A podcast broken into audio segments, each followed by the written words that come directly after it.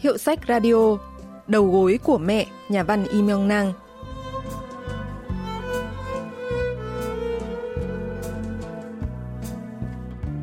Chuyện ngắn Đầu gối của mẹ xuất bản năm 2004 của nhà văn Im Myung Nang bắt đầu bằng câu chuyện chị của nhân vật chính đến ngày sinh nở. Lòng cô cũng dối bời khi thấy anh rể lo lắng đi đi lại lại phía trước phòng sinh. Nhà nào hai chị em cùng mang bầu thì một đứa phải sinh con gái, nhất định phải là con gái. Thậm chí người ta còn nói là nếu chủ nhà và lợn nái cùng đẻ thì một là chủ đẻ con gái, hai là lợn mẹ đẻ ra con cái cơ mà. Đẻ giống nhau là xui lắm, tuyệt đối không được. Người chị đã có hai cô con gái đang mang bầu đứa thứ ba. Mấy ngày trước, anh rể đến quán của mẹ ăn trưa thì nghe bà cụ hàng xóm nói như vậy. Sau buổi nói chuyện đó, tôi như sống trong địa ngục, vì tôi cũng đang mang bầu đứa thứ hai. Nếu chị lần này đẻ con gái, còn tôi lại đẻ con trai thì sao? Thế thì thật kinh khủng. Hai đứa trước, chị gái đều sinh mổ, chị quyết tâm đẻ đứa thứ ba này cũng là vì một phần ở nhân vật chính. Mẹ sinh được ba cô con gái, chị cũng hai đứa con gái, như thể là truyền thống gia đình. Vậy mà nhân vật chính lại đẻ đứa đầu lòng là con trai. Chị gái thấy vậy thì tự nhiên trở nên ủ rột, cáu bẩn. Mẹ vừa phải giữ ý với chị và anh rể, nhưng cũng không thể giấu nổi niềm tự hào, vui sướng vì có đứa cháu trai đầu tiên. Con mau đem cái này đi ngay đi, trước khi chị với anh rể thấy. Không lại bảo là mẹ thiên vị cháu trai. Mẹ hay đến chợ lớn, mua cho cháu trai áo mới rồi dúi vào tay tôi. Bình thường mẹ không hay gần gũi hoặc không biết dỗ dành trẻ con, nhưng cứ bế cháu trai là lại cưng nựng. Ông tướng của bà đây rồi. Nhờ có con gái thứ hai đẻ con trai mà người mẹ như chút bỏ được gánh nặng bấy lâu nay. Nhưng người chị lại quyết định mang thai đứa thứ ba như muốn để cho mẹ thấy là mình cũng có thể đẻ được con trai.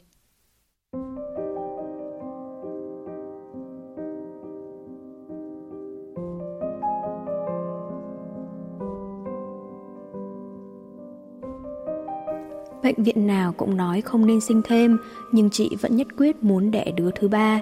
Do cơ địa nên chị không thể thực hiện gây mê.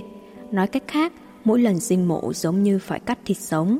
Vậy mà chị khăng khăng đòi làm chuyện đáng sợ đó. Chị như đặt cược cả mạng sống của mình để sinh được đứa con trai. Lòng tôi bộn bề, đứng ngồi không yên. Tôi lo nhỡ đâu lần này chị lại sinh con gái. Tôi thấp thỏm sợ rằng nhỡ đâu ca phẫu thuật xảy ra sự cố gì rồi lại nghĩ đến cảnh chị đang cắn răng chịu đựng cơn đau xé da xé thịt vì không thể gây mê. Tôi chỉ muốn đấm bừa vào đâu đó. Tôi thấy oan ức, thấy phẫn nộ khi nghĩ đến thân mình là phụ nữ, chị cũng là phụ nữ. Cả đứa cháu ngây thơ đang ngồi xổm ở hành lang nhõng nhẽo đòi đi tiểu kia cũng là phận nữ nhi. Tất cả chúng tôi đều đã và sẽ phải trải qua cơn đau khủng khiếp này như một nghi thức trong vòng đời.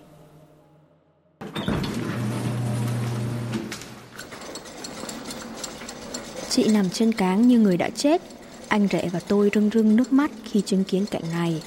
Đúng lúc đó thì đứa bé mà chị đặt cược cả tính mạng cũng được y tá bế ra. Là con trai! Cuối cùng, chị cũng đẻ được đứa con trai đúng như mong ước bấy lâu. Nhà phê bình văn học Chon Soyoung phân tích chi tiết này.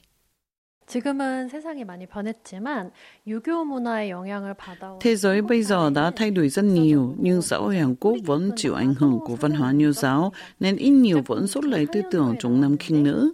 Truyện ngắn này giúp bản năm 2004, thậm chí cho đến những năm 2000, vẫn có những người phụ nữ là nạn nhân của tư tưởng này.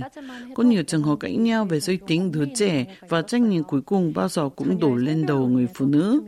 Người chị của nhân vật chính luôn mang theo mặc vô hình vì chỉ sinh được hai cô con gái nên đã phải đặt cược cả tính mạng để cố sinh con trai.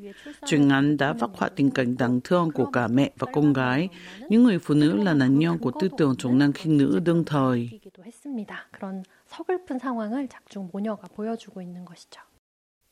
Sau khi chị sinh được quý tử và đặt tên là Wang Sang, gia đình bắt đầu nảy sinh nhiều mâu thuẫn. Chị buôn trái cây nên phải ra chợ từ 3 giờ sáng mà không dễ tìm người trông trẻ vào giờ đó. Dù có cố gắng đưa hai con gái đi từ sáng sớm rồi gửi nhà trẻ, thì vẫn cần tìm người trông quang Sang mới chưa đầy một tuổi. Cô con gái đầu thì gửi nhờ mẹ Yong Sok làm ở đại lý Mu Cung Hoa gần quán ăn của mẹ trông giúp – Cô con gái thứ hai thì được con gái lớn nhà bà chủ tiệm tạp hóa Thang Chin ở góc bên phải quán ăn nhận chồng hộ, với một số tiền công nhất định mỗi tháng. Mẹ Yong Sok không nhận tiền, nhưng thay vào đó cũng lấy cơm và đồ ăn ở quán của mẹ trong suốt 10 năm qua. Tình cảnh như vậy nên mọi người trong gia đình ai cũng nghĩ lần này mẹ Yong Sok sẽ giúp đỡ việc chăm sóc hoàng Sang.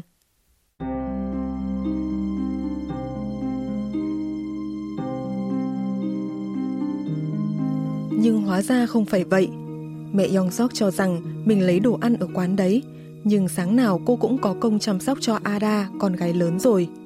Vì vậy, cô thấy mình không cần phải có nghĩa vụ chăm sóc thêm cả Hoàng Sang nữa. Nhà chúng tôi lại nghĩ khác. Việc chăm sóc Ada là từ cách đây mấy năm rồi. Sau lúc đó đến giờ, rõ ràng là cô toàn ăn trực. Trừ mẹ ra thì cả gia đình đều cho rằng thế là quá đáng. Cứ thế, chúng tôi một mặt thì cho rằng đối phương đã tính toán sai, một mặt lại vẫn coi nhau như người một nhà. Thế là cả chúng tôi lẫn mẹ Yong Sok đều chật vật thay phiên nhau chăm sóc Hoàng Sang qua ngày. Nhưng vấn đề thật sự phát sinh kể từ khi Chu Hi, cháu gái của bà chủ tiệm tạp hóa Thang Chin đến. Mẹ Yong Sok chẳng hiểu sao không trông nổi Hoàng Sang được 10 phút, nhưng lại quấn quýt với Chu Hi cả ngày.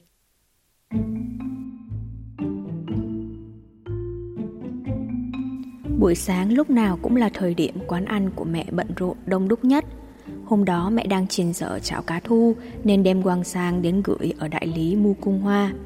Nhưng chưa đầy 10 phút thì mẹ Yong Sok đã kéo tay quang sang về đem trả. Tôi có hàng mới về.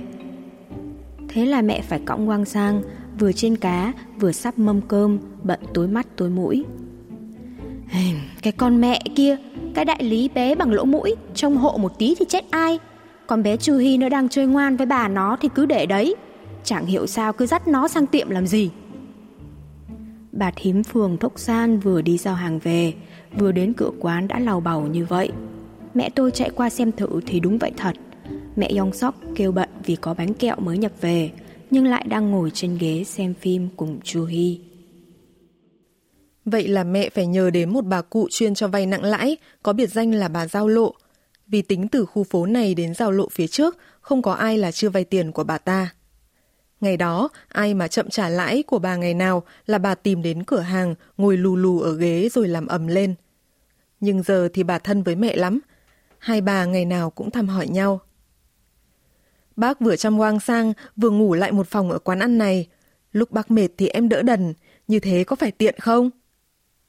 Thế là bà giao lộ đồng ý nhận trông quang sang. Mâu thuẫn vô hình giữa mẹ Yong Sok và các thành viên trong gia đình chúng tôi cũng biến mất. Nhưng lại nảy sinh thêm vấn đề khác. Này bà, trông Quang sang nhé, tôi về nhà có chút việc.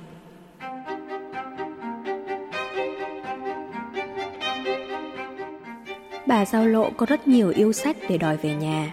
Ví dụ như bà chỉ quen đi vệ sinh ở nhà mình, nên lúc thì đòi phải chạy về đi cầu, rồi về nhà lo bữa trưa cho đứa cháu, hôm thì đòi đi hóng xe bán thuốc dạo, hôm lại nói phải tham dự tiệc mừng thọ em trai chồng, còn đòi thêm tiền đi lại. Mẹ này, hay gửi nó đi nhà trẻ. Thế còn ban đêm, ai trông nó? Con có trông được không?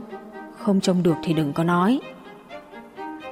Mẹ lờ đi lời tôi nói và tiếp tục lặng lẽ chịu trận những lần viện cớ của bà giao lộ. Lâm Bảo Thế tiến thoái lưỡng nan, Mẹ vừa phải chiều lòng mẹ Yong Sok ngày nào cũng ra vào mấy lượt đến xin đồ ăn. Vừa phải ngậm bồ hòn làm ngọt với cách hành sự thô lỗ của bà Giao Lộ. Bà Giao Lộ hôm đó cũng đòi về nhà đi cầu. Hôm trước bà ấy đã viện cớ bị tiêu chảy, phải ngủ ở nhà. Sáng nay vừa ăn sáng xong đã lại đòi về. Anh rể và chị sau khi trả tiền hàng cho hợp tác xã thì ghé qua quán ăn để thăm Quang Sang vào tầm 4 giờ chiều. Quang Sang được bà ngoại cõng trên lưng, ngây thơ kéo tay bà. Đang mãi nếm thử món canh cá để chuẩn bị giao cho khách. Mẹ vừa đưa thìa súp vào miệng thì bị Quang Sang giật tay mạnh đến nỗi khiến bà suýt ngã ngựa ra phía sau. Anh rể và chị hớt hải chạy lại phía mẹ. Ơ, ơ, sao con không về nhà? Con đến đây làm gì? Mau về tranh thủ ngủ đi. Chị định đỡ Quang Sang khỏi lưng mẹ, nhưng bà xua tay lia lịa. Chị hỏi bà giao lộ đi đâu thì mẹ lại bao che. À, bà ấy vừa đi xong, chưa đầy 10 phút. Con cứ về nhà đi, để thằng bé đấy mà về nhà ngủ đi.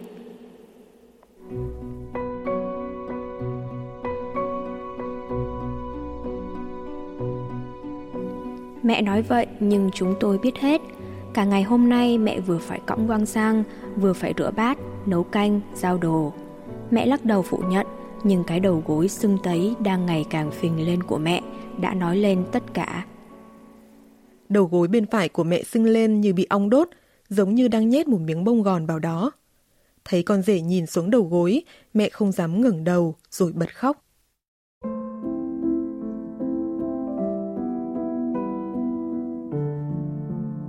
Không ai biết chính xác những giọt nước mắt của mẹ có ý nghĩa gì. Điều gì đã khiến bà xấu hổ khi bị phát hiện lúc đó? Là sự nghèo khó, là cuộc đời quẩn quanh bị trói buộc bởi chữ nghèo, hay là vì bà đã dần phát hiện rằng mình sắp phải giao phó phần đời còn lại của mình cho con cái. Có thể là vì bà chợt thấy thương cho cái đầu gối bị đè nén theo năm tháng của mình.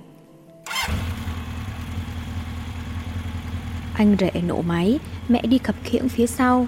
Mỗi lần chạm chân xuống đất là cơn đau lại dội lên khiến bà phải cắn chặt môi dưới. Chiếc xe máy chở anh chị và Quang Giang dần khuất bóng nhưng mẹ cứ chạy với theo mãi. Vừa chạy, bà vừa lấy lòng bàn tay ấn chặt xuống đầu gối phải, đang sưng đỏ.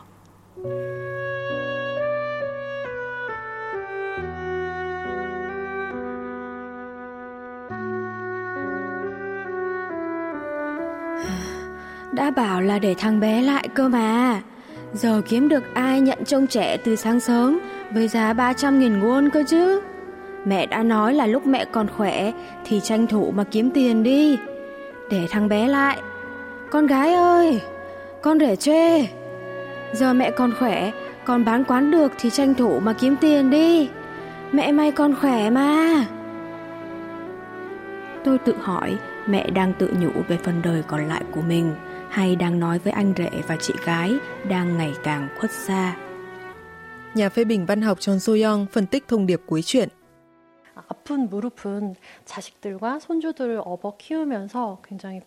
Bệnh đau đầu gối có thể được coi là biểu tượng cho chính cuộc đời của những người bà, người mẹ đã một đời vất vả nuôi đàn cháu, đàn con trên lưng. Có rất nhiều ý nghĩa gửi gắm trong cơn đau nhức đầu gối và nước mắt của người mẹ Cho những năm tháng bọn hàng cuồng quanh cũng là giọt nước mắt xót xa cho quãng đời về sau khi bà nhận ra mình khó có thể sống nếu không có sự giúp đỡ của người khác. Cuối cùng, chiếc tổ gối sưng và những giọt nước mắt đang đối lên những lời nói trôn giấu từ tận đáy lòng chủ nhân của nó. 하지 못하고 마음에 담아놨던 말들을 대신하는 것이라고 볼 수 있을 것 같아요.